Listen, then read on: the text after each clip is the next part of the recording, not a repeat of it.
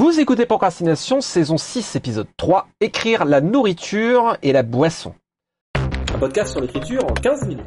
Parce que vous avez autre chose à faire et qu'on n'a pas la science incluse. Avec les voix de Mélanie Fazi, Estelle Faye et Lionel. Estelle, peut-être Mélanie aussi, je crois que euh, vous attendiez euh, cet épisode avec euh, envie, peut-être même avec appétit. Oh lol J'ai même pas honte, peut-être que je devrais. C'est même plutôt vous qui avez eu l'idée. Alors, quand vous l'avez proposé, j'ai fait, mais oui, c'est vrai que des fois, il faut parler de nourriture et de boisson dans les bouquins. Personnellement, c'est un truc que j'ai pas vraiment, vraiment tendance à faire, en fait. Alors, comment vous vous y prenez? Qu'est-ce que ça apporte euh, à vos récits? Est-ce que c'est pourquoi c'est un truc qui vous est cher? À part le fait que ça fait partie de l'existence, bien entendu. Est-ce que vous y voyez des opportunités narratives? Est-ce que c'est juste parce que c'est cool et que le cool c'est bien aussi? Parce que c'est cool.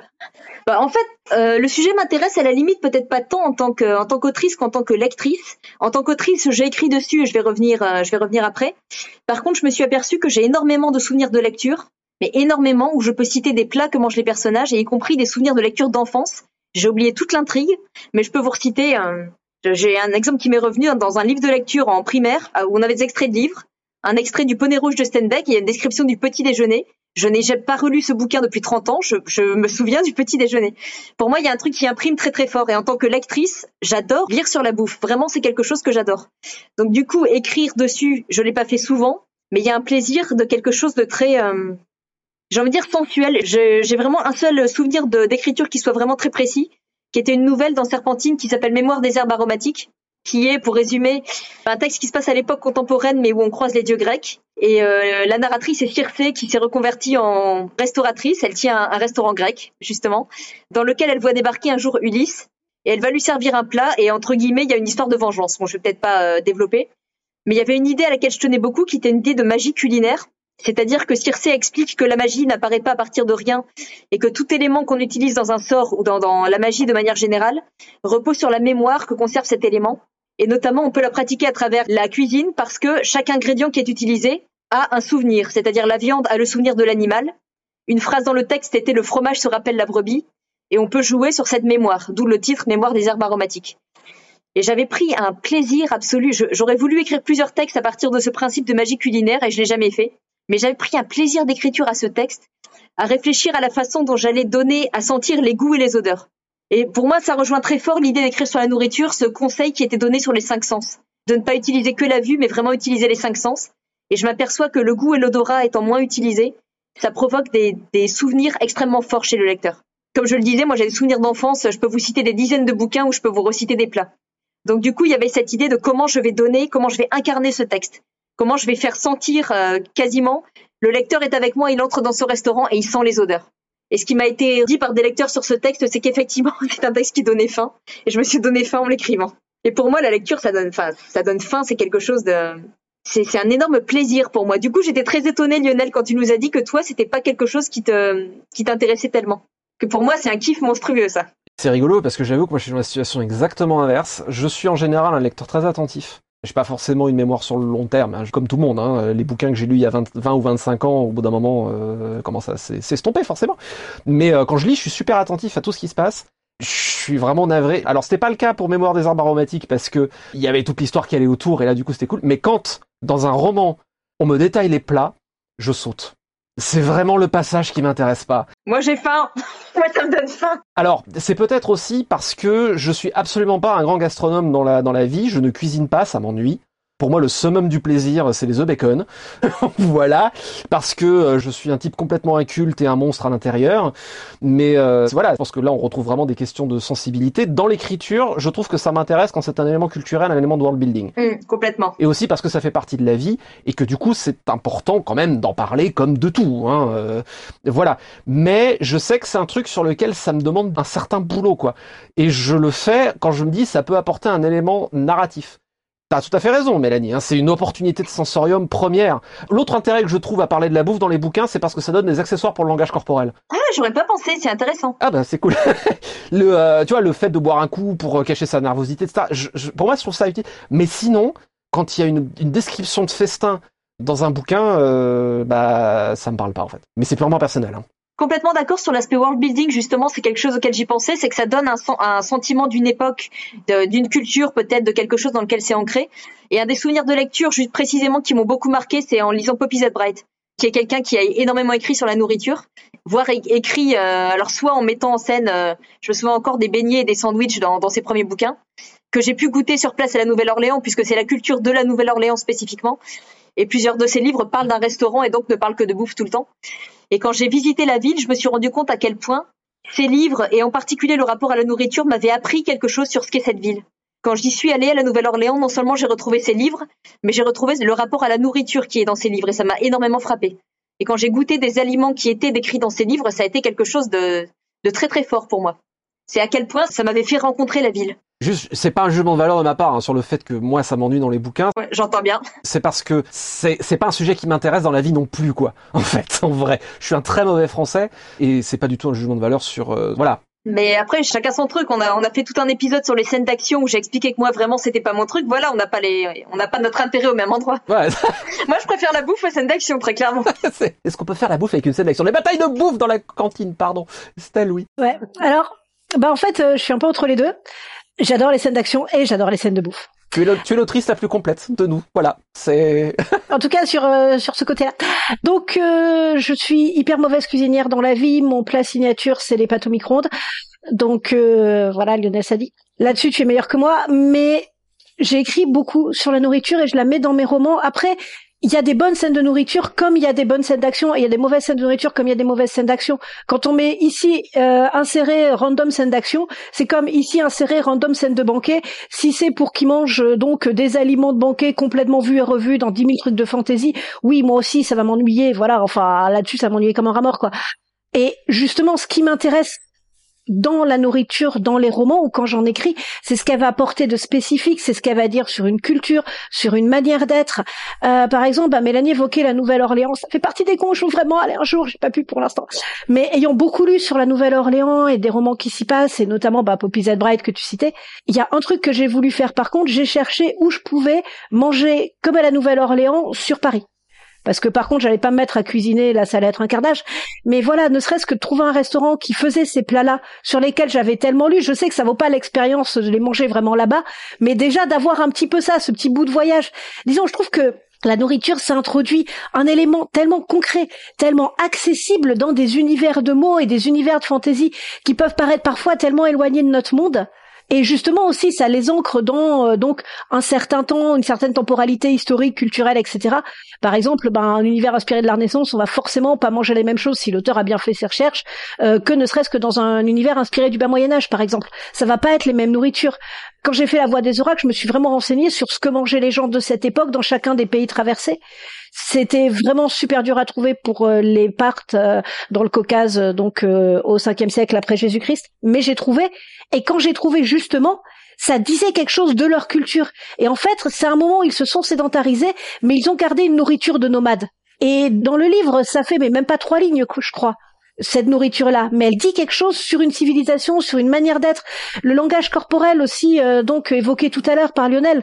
La manière, par exemple, dont Euméduse, euh, chez les révoltés de Bohème, nourrit son chaman. Ça dit quelque chose d'hyper fort sur leur relation et sur comment ils veulent la présenter au monde aussi, et sur ce qu'ils assument de leur relation.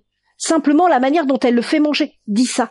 Et en plus, un truc que j'adore pour le coup, c'est que la nourriture dans les romans, on peut nous en tant que lecteurs essayer de la retrouver dans la vie, soit en cuisinant, bah, voir le succès de toutes les recettes inspirées de livres de fantasy, soit en trouvant des gens qui la cuisinent pour nous quand comme moi on est nul en cuisine. Mais on peut s'approprier un peu de ce concret du roman. Et enfin, il y a aussi le fait que par ailleurs, donc j'ai une expérience en théâtre surtout et puis un peu en scénar.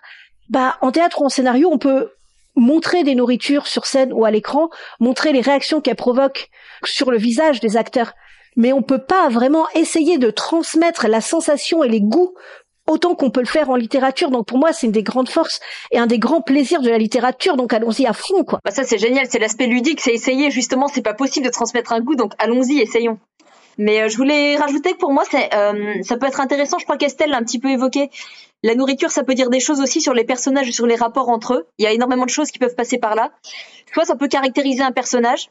Et là, j'ai un exemple qui me vient, qui est pas forcément le plus parlant, mais euh, encore un exemple de scène de bouffe qui me soit resté. C'est dans Cyrano de Bergerac. C'est le pâtissier Ragno qui est également poète, et qui à un moment donné rédige la recette des tartelettes d'amandine en verre, et qui a ce trait qui caractérise le personnage, et quand je pense Ragno, je repense tout de suite à ça, il emballe ses gâteaux dans des poèmes, et à un moment donné, il dit à un client, euh, non, excusez-moi, je peux vous le reprendre, ce poème-là, je vous donne celui-là à la place.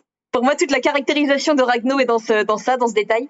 Et sinon, sur les rapports entre les personnages, un exemple que- qui m'est revenu aussi, c'est le film Le Festin de Babette.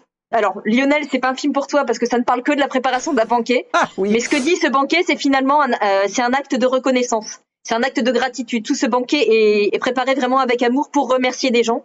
Et c'est toute l'histoire de ce geste de gratitude. Et j'avais trouvé ça très beau, en fait, toute cette idée. Que la nourriture était finalement, permettait de transmettre de- des émotions ou transmettre des choses qui sont peut-être pas dites de manière aussi marquante autrement. Voilà, et il y a, disons, même sur des œuvres qui ne sont pas forcément centrées sur la nourriture, voire pas du tout, il peut y avoir un plat ou une boisson qui va nous rester en tête et qu'on va essayer de retrouver et quelque part pour aussi nous renforcer un peu notre lien avec l'œuvre. Et donc tu parlais euh, là de Poppy Bright, mais un exemple très bête que j'ai en tête, euh, c'est euh, bon, j'adore le café, mais j'avais jamais bu ou pensé à boire d'Irish Coffee de ma vie avant de le trouver dans un livre de Francis Berthelot. Et quelque part, bah après, quand j'ai commandé un Irish Coffee, j'avais ce roman de Francis Berthelot en tête et c'était comme si moi, quelque part, j'établissais un petit lien entre, euh, voilà, entre ce café parisien où j'avais l'habitude d'aller et ce roman de Francis Berthelot et que les deux allaient un peu plus ensemble. Et c'était un moment d'émotion aussi pour ça. Eh ben, la première fois de ma vie que j'ai bu du thé glacé aux États-Unis, j'étais vraiment à fond dans toutes mes lectures du sud des États-Unis justement. Je me suis pris une bouffée de souvenirs de lecture. J'allais dire c'est quasi le truc de la Madeleine de Proust et je trouve ça intéressant justement la Madeleine de Proust. On est complètement dans le sujet. C'est comment à un moment donné l'idée de souvenirs sont liés à la nourriture, comment la nourriture fait remonter des souvenirs. Et c'est très vrai dans la vie et je trouve que euh, ça se traduit dans ce que je disais au début de l'épisode, à quel point ça- les scènes de nourriture sont des souvenirs qui peuvent nous revenir des fois euh, 30 ans après. Pour moi, il y a un rapport très fort entre la nourriture et la mémoire et l'expérience justement. Oui, alors que moi, je m'empiffre de paquets de Madeleine Eco Plus comme un animal. Oui, mais alors après, pour le coup, il y a un truc où je nuancerai un peu ce que dit Lionel, c'est que les souvenirs de nourriture qui nous marquent, ou même ce qu'on met dans les livres, ça va pas être forcément des nourritures euh, super, euh, comment dire, raffinées ou autres, et par moments, Oui. des nourritures super basiques. Mais même, euh, c'est très bête, mais par exemple, pour moi, un fond de café froid, le fond de café froid qu'on a laissé toute la nuit, euh, donc et qu'on retrouve quand on se lève le matin avec pas assez d'heures de sommeil, et qu'on va boire quand même, il a une qualité particulière qui me dit quelque chose depuis super longtemps et euh, c'est l'une des boissons que j'ai mis euh, donc dans l'univers de Chet et c'est une des boissons signature de Chet alors que c'est un fond de café froid dégueulasse quoi. Bah, c'est parfois des souvenirs, effectivement. Mais ça peut donner quelque chose sur une histoire de classe sociale aussi. Je parlais de ce, du petit déj dans le poney rouge, c'était un petit déj euh, d'une famille de fermiers, donc on n'était pas dans quelque chose d'extrêmement luxueux. Et justement, le type de nourriture décrit peut, peut donner ça. Un autre souvenir très curieux qui m'est resté, c'est Germinal. Et Germinal, on n'est vraiment pas dans la nourriture de luxe. Un des souvenirs très précis qui me reste, c'est les, les mineurs qui se préparent leur briquet pour partir à la mine, et c'est juste des tranches de pain avec une espèce de fromage étalé entre deux. J'ai lu ça à 14 ans, je me souviens encore du briquet 30 ans après. C'est pas forcément que ça avait l'air super bon, mais c'était quelque chose qui posait le contexte. Bah les haricots en boîte dans des souris et des hommes. Ah oui, complètement ça. Ou pareil, donc euh, voilà comment les personnages mangent des haricots en boîte, est-ce que ça dit d'eux, est-ce que le goût d'un des personnages pour ces haricots en boîte dit de lui, qui est super fort quoi. Et c'est vrai que pareil, ça, ça fait partie des choses que j'ai voulu manger parce que je le voyais dans un roman, et pourtant pas dans un contexte super glamour, et c'était pas une nourriture super glamour non plus, mais il y a aussi ça. Et voilà, et c'est des choses qu'après nous on peut essayer de tester en tant que lecteur, et ça c'est trop cool quoi. Ça c'est génial à faire. Ramenez du roman avec vous dans votre vie. C'est rigolo parce que euh, en fait finalement on- je pensais euh, être vraiment le mauvais élève mais je, je suis pas tant que ça euh, parce que je résonne complètement avec ce que vous dites sur l'aspect euh, culturel illustratif. J'avais écrit une scène de banquet de mariage ce qui pour moi était euh, complètement euh, incroyable le bout du monde quoi. Je veux dire euh, écrire des scènes de bataille avec des dizaines de milliers de soldats ça va mais alors oulala ou un repas ouf. Euh, non, blague à part, mais pour moi, il avait une fonction vachement importante, c'est qu'il avait une fonction écosystémique, parce qu'il y avait des trucs dans la bouffe, c'était l'ordre de la conquête, il y a des choses dans en fonction de ce qu'on mange, ça active ou ça inactive l'appareil reproducteur des gens, ce qui entraîne des fonctions sociales derrière. Mais je l'avais vu sous cet angle-là, et du coup, euh, c'était plus facile. Voilà. Après, c'est aussi, c'est pour moi, c'est comme dans une scène d'action. De toute manière, on fait pas une scène d'action comme ça qui va tomber de de n'importe où, sauf peut-être pour un exercice dans un atelier d'écriture et encore. C'est vraiment qu'est-ce qui va nous motiver à écrire cette scène de nourriture? Pourquoi? Ou même qu'est-ce qui va nous motiver à simplement mettre ici un petit bout de nourriture dans notre roman? Pourquoi?